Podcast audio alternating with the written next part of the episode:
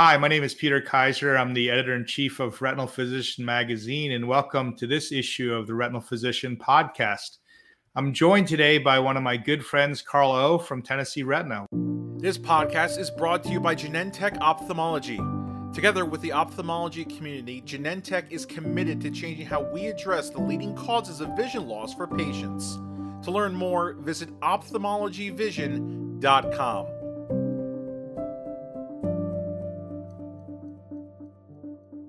So today, for our listeners, I thought we'd talk about the ranibizumab port delivery system. You know, first of all, what is it? The port delivery system is a tiny device that is surgically implanted into the wall of a patient's eye. It rests in the sclera, and it's filled with a highly concentrated uh, version of ranibizumab. And it releases this drug into the vitreous cavity for many months and seems to achieve results that are equivalent to those achieved with monthly injections of ranibizumab. So I've heard that the, the procedure is not all that difficult to do, but there are some tips and tricks surrounding the implantation. What are some of those tips? And do you think this is something that any retina specialist would be able to perform? Yeah, the the implantation of the port delivery system uh, device, as well as the refill, are very different than other procedures we do, but the skills necessary to do it well are, are well within uh, the grasp of the typical retina surgeon. So it is done um, in an operating room, that is the initial implantation, under local anesthesia like most vitrectomies. It involves a very careful dissection of conjunctiva and tenons. We have to create a nice flap exposing the underlying sclera. Then there's about a three point two millimeter uh, incision uh, through a three point five millimeter scleral wound into the vitreous cavity. And before we make the final penetrating incision into the vitreous cavity, we use a laser probe to cauterize the pars plana choroid. That prevents bleeding at the time of insertion.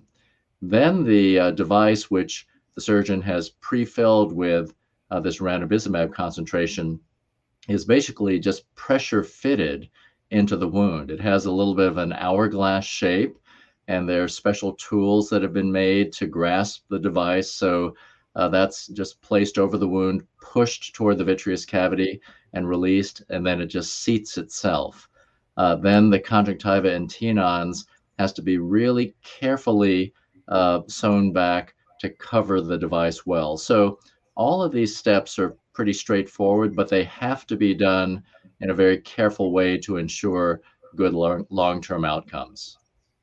And I think you really highlighted those features. You know, the The safety is important to really control the conjunctiva, have it well seated, close tenons uh, around the device, uh, and to ensure also lack of bleeding by cauterization. I think these are all things that are pretty simple, as you said, but but very important to ensure that the implantation goes successfully.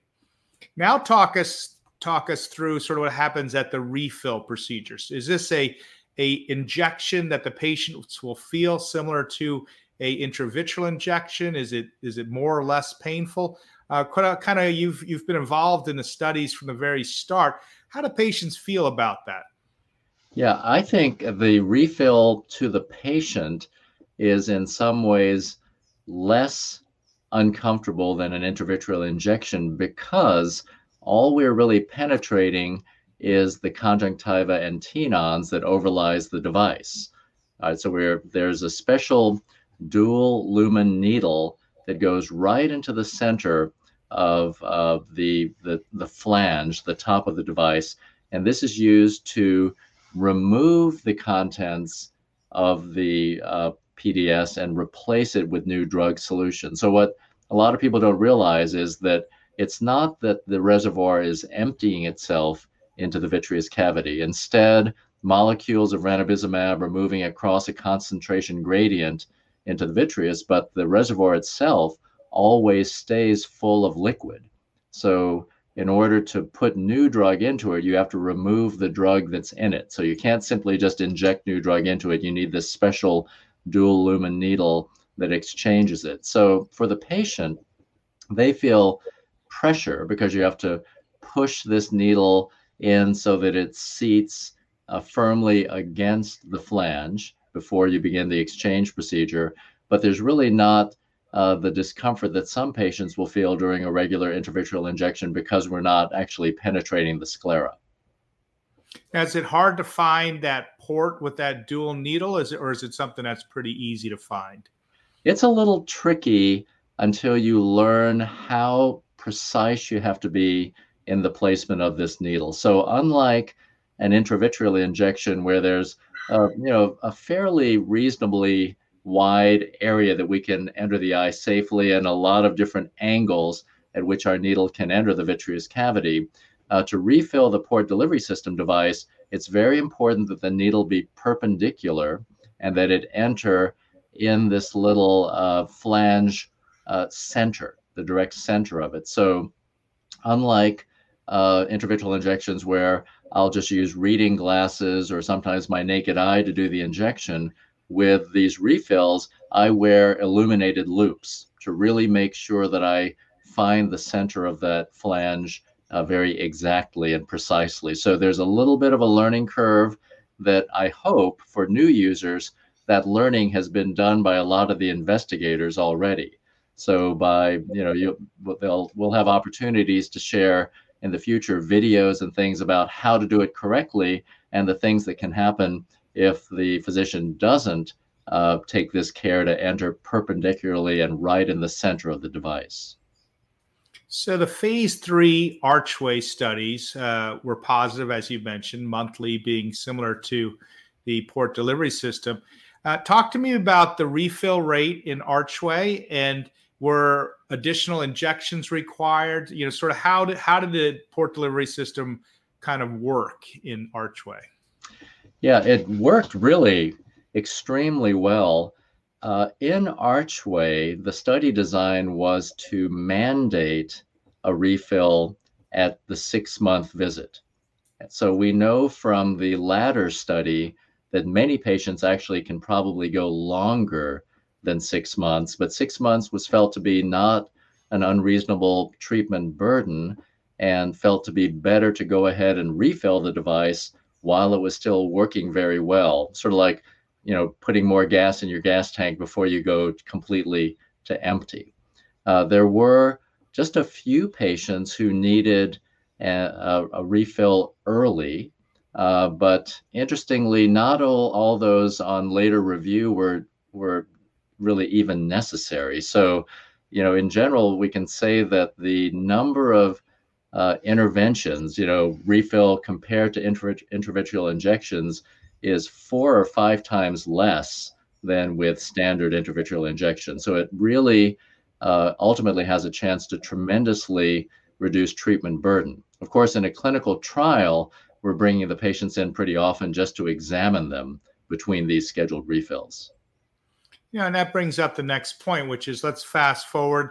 Uh, maybe next year, maybe the year after, hopefully when, when port delivery system is F D A approved, you know, what is the patient that you would really think this is the ideal patient for the P D S? I think the ideal patient at first would be someone who I know responds well to um, anti-V E G F treatment and who seems to need that treatment very frequently to have a good response. So that patient who needs every four or five week injections has good vision, but if we go a little bit longer, tends to reaccumulate fluid and lose vision.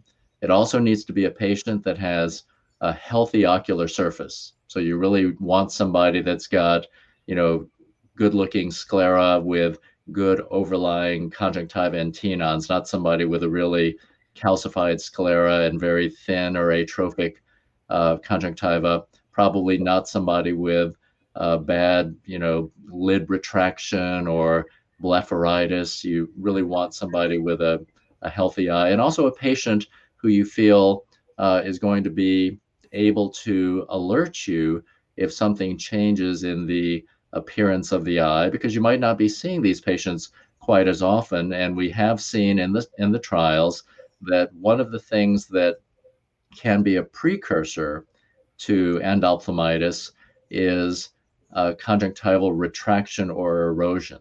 That happens, uh, and if it's identified early, can be repaired pretty simply in the operating room, but if it's allowed to go un- undiscovered and untreated, does seem to increase the risk of endophthalmitis. And how do you intend to follow these patients? We know from Archway, you know, most of these patients make it six months. From Ladder, we know they probably go much longer. And do you anticipate bringing them back, what, three, four months after refill? How how often do you you really anticipate needing to see the patient? Yeah, need and what I'll do is very, are very different. I think that when I first start doing this, I'll probably see them reasonably often, maybe every couple of months, you know, also with, you know, very good instructions about how to examine their conjunctiva and, and to report earlier. But those visits will really be pretty simple visits now for them. So I think they'll be, you know, quicker visits, not really as burdensome, and the timing won't be nearly as critical. I mean, that's the huge hassle now, is worrying that if somebody goes twenty-nine days instead of twenty-eight days, that something may happen to their vision. If you're really bringing somebody in uh, at a couple month interval, mainly to just check the, the health of the ocular surface, and and not because you're that worried that something catastrophic will happen to their vision, there's a lot more latitude in scheduling. Well, certainly in the pandemic, we, we could have used something like this for many of our patients who were, yeah. were terrified coming in. It also highlights the importance of getting home a good home O C T device uh, up and running quickly, because that would be sort of the perfect foil with the port delivery system. Oh, yeah. Where, where, what's next? Where, what are the other studies that Genentech Roche are doing with this device, and, and where, what other disease processes do we think we'll use it in? Well, there are studies uh, for diabetes, uh, and I think for diabetic patients, particularly those who are more often of working age and for whom, you know, coming to the office regularly is really a tremendous uh, uh, hardship. Uh, this will be tremendous. And Uh, I'm I'm confident that it will likely be uh, as successful for diabetic patients as it has been for those with A M D. Uh, studies for uh, retinal vein occlusion, I'm sure, will follow, and there, I think, even more interesting will be the ability to put new compounds into this. So if we have a drug that may add a different mechanism of action or have even longer durability, it's just amazing to think how that might uh, work in uh, this platform. Well, certainly very exciting, Carl. Thank you for all your work you've done on the port delivery system, and, and for being a, a good friend. I hope our listeners got a really good overview of the port delivery system, which hopefully we'll be seeing in the very near future. Thank you for joining us today on the Retinal Physician Podcast. This podcast is supported by Genentech Ophthalmology. Genentech continues to work with the ophthalmology community to advance the understanding of serious eye disease, uncover new therapeutic options, and transform patient care. Learn how at ophthalmology vision dot com.